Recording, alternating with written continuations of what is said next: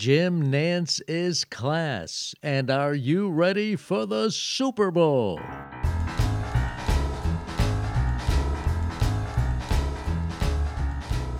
Welcome to the Sports Media Beat. Hi, everybody. I am Dan Lovallo, and we have a lot of ground to cover. I am putting the Sports Media Beat together on January the 24th, 2020. So keep that in context as we run down what has made news on the sports media beat over the last week. I want to begin with Jim Nance, who, along with Tony Romo, called the AFC Championship game on Sunday. And what do I mean, Jim Nance's class? How he concluded the broadcast by mentioning Kansas City being in the Super Bowl for the first time in 50 years. And the man who broadcast the Super Bowl on television 50 years ago with the Chiefs in the game was Jack Buck. And he mentioned how the person behind the mic for this year's Super Bowl, Super Bowl 54, would be Joe Buck, Jack's son. And for Jim Nance to mention another broadcaster in praiseworthy terms on a competing network is class personified. And Joe Buck, in a tweet, was just overwhelmed by what Jim Nance did. So, Jim Nance, you are class personified and just a great, great job. A salute to one of the best broadcasters in the business. Now, let's talk about that Titans Chiefs game, which Nance and Romo broadcast on CBS. It uh, rated low, lowest rated in five years, but you have to put low in quotation marks because it still got a great rating 23.1. 41.11 million people watched the AFC Championship game on CBS as I mentioned, lowest rated in five years since the Colts Pats in 2015 got a 22.5 rating, lowest viewed since 2009 when the Ravens Steelers attracted 40.65 million viewers. Lowest rated and least watched first game. Remember, this was the first game of the big doubleheader on Sunday. Lowest rated and least watched first game since 2009 when the Eagles Cardinals got a 21.9 rating and attracted 38.39 million viewers. Now, last year's window was the NFC on Fox in the first game, and that featured the Rams and the Saints, and that got a 24.5 rating, 44.07 million viewers. That was the first game last year. And then the night game last year was the uh, the AFC game, Patriots and Chiefs, and that just blew everybody away. That got a 27.5 rating and attracted almost 54 million viewers. So you've got to put everything into context. I know the Boston media is having some fun with the fact the Patriots not being in the championship game affected the ratings. The ratings were lower. Well, that might have something to do with it. But also, you've got to look at the time slot. And the Pats Chiefs a year ago, they were in prime time. Uh, the NFC title game, that was in prime time this year. 49ers Packers, and Fox recorded 42.7 million viewers for that game. Now, the CBS final numbers are in for the NFL in 2019 because they're done. Fox will carry the Super Bowl. CBS and its football coverage is done. But the CBS final numbers are in, and they averaged 19.4 million viewers for the regular season and postseason. That's up 3%, the highest average in three years. So the NFL is great, getting great ratings. Don't let anybody kid you. Yeah, maybe they took a bit of a hit in the championship games for the NFC and the AFC, but overall, the NFL did very well this year on TV. NFL ad revenue also up, gross 10%, according to the Standard Media Index reports. And they noted that uh, they, they saw revenue grow 10% for games from September through November. The price per commercial grew 8.6%. Number of paid units during the games up 2%. Highest ad rates were for NBC Sunday Night Football. You know what NBC gets for Sunday Night Football for an ad? $617,920. But sports, uh, period, saw ad revenue growth. Even the World Series saw ad revenue growth on Fox this year. Now, some of the network executives are saying, well, one of the reasons the ad revenue grew for the World Series was the series won seven games. Yeah, so it went seven games. Good for them. Total ad revenue for the series was $149 million, up from $119 million in 2018.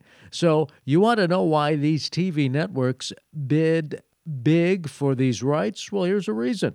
Just on the World Series alone, Fox brought in $149 million in ad revenue.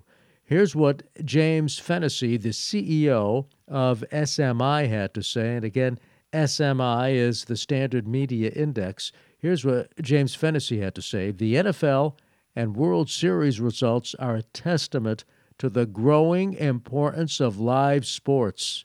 The NFL telecasts account for 17% of season to date revenue across all programming on major linear channels and 70% of Fox ad revenue during the current broadcast year.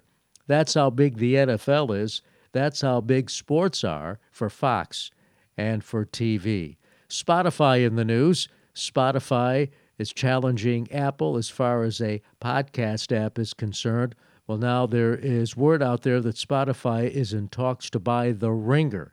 The Ringer is a digital media network put together by Bill Simmons, who used to be at ESPN. In fact, he founded the site Grantland Network on ESPN, a podcast network. ESPN shut it down. Simmons said, I'm leaving. And so he created The Ringer.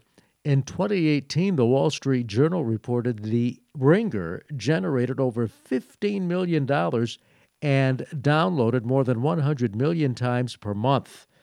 So now Simmons is in talks to sell to Spotify, and we'll see what turns out here. Well, you know, it's going to turn out Bill Simmons is going to be a millionaire if he isn't already.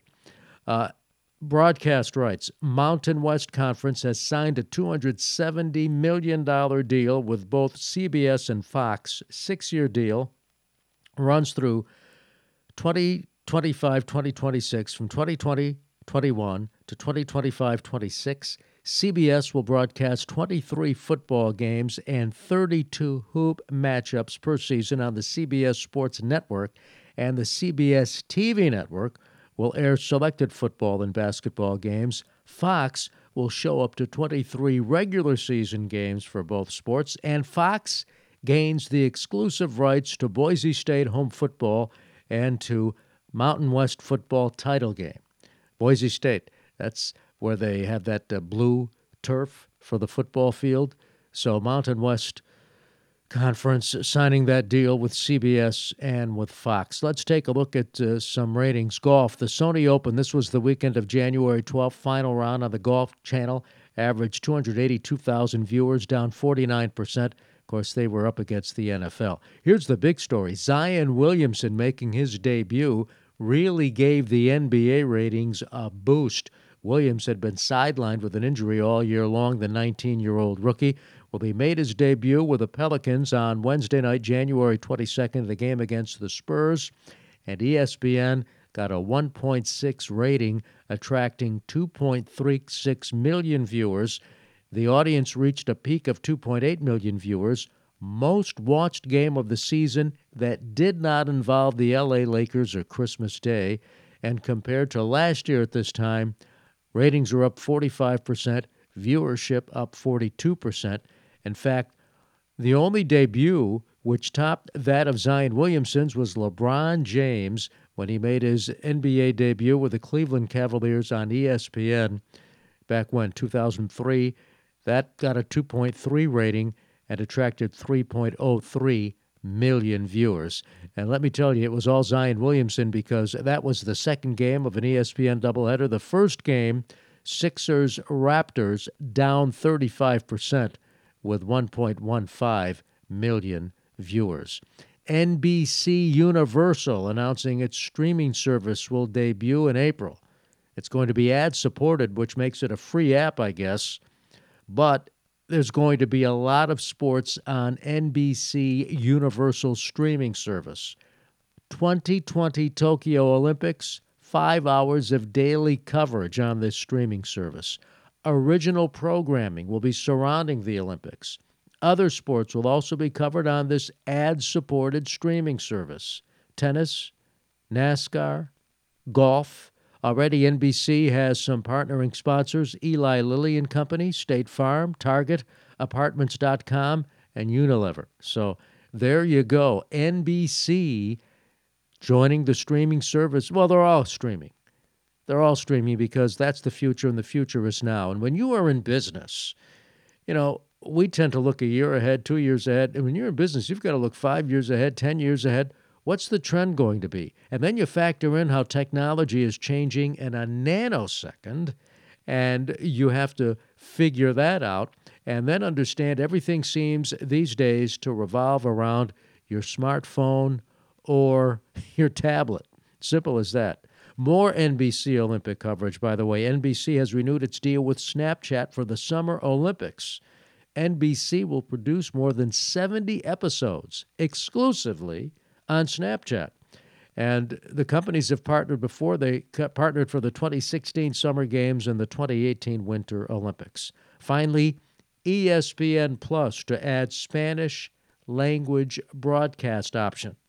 So you'll be able to uh, get various sporting events in Spanish on ESPN Plus. What is that? $4.99 a month. More than a dozen extra live sporting events per month will be streamed in Spanish. Boxing and soccer will be covered mostly, but also some Major League Baseball. ESPN did a poll, and the data showed 66% of Hispanics living in the United States are soccer fans, with 58% of those polled saying they prefer to watch the game in Spanish. ESPN says the numbers for boxing are about the same. Again, 66% of Hispanics living in the U.S. are boxing fans, and 58% of those polled say they would prefer to watch a match in Spanish. So the numbers for boxing and soccer about the same. So there is the latest Sports Media Beat. Remember, my website is sportsmediabeat.com. If you would like to email me, my email address is dan at danlovallo.com. And do me a favor, subscribe to the podcast. We're in the Apple Podcast Directory, we're in Spotify, iHeart, all of the major podcast directories listed on the website, sportsmediabeat.com. Once again, thanks for listening. I'm Dan Lovallo.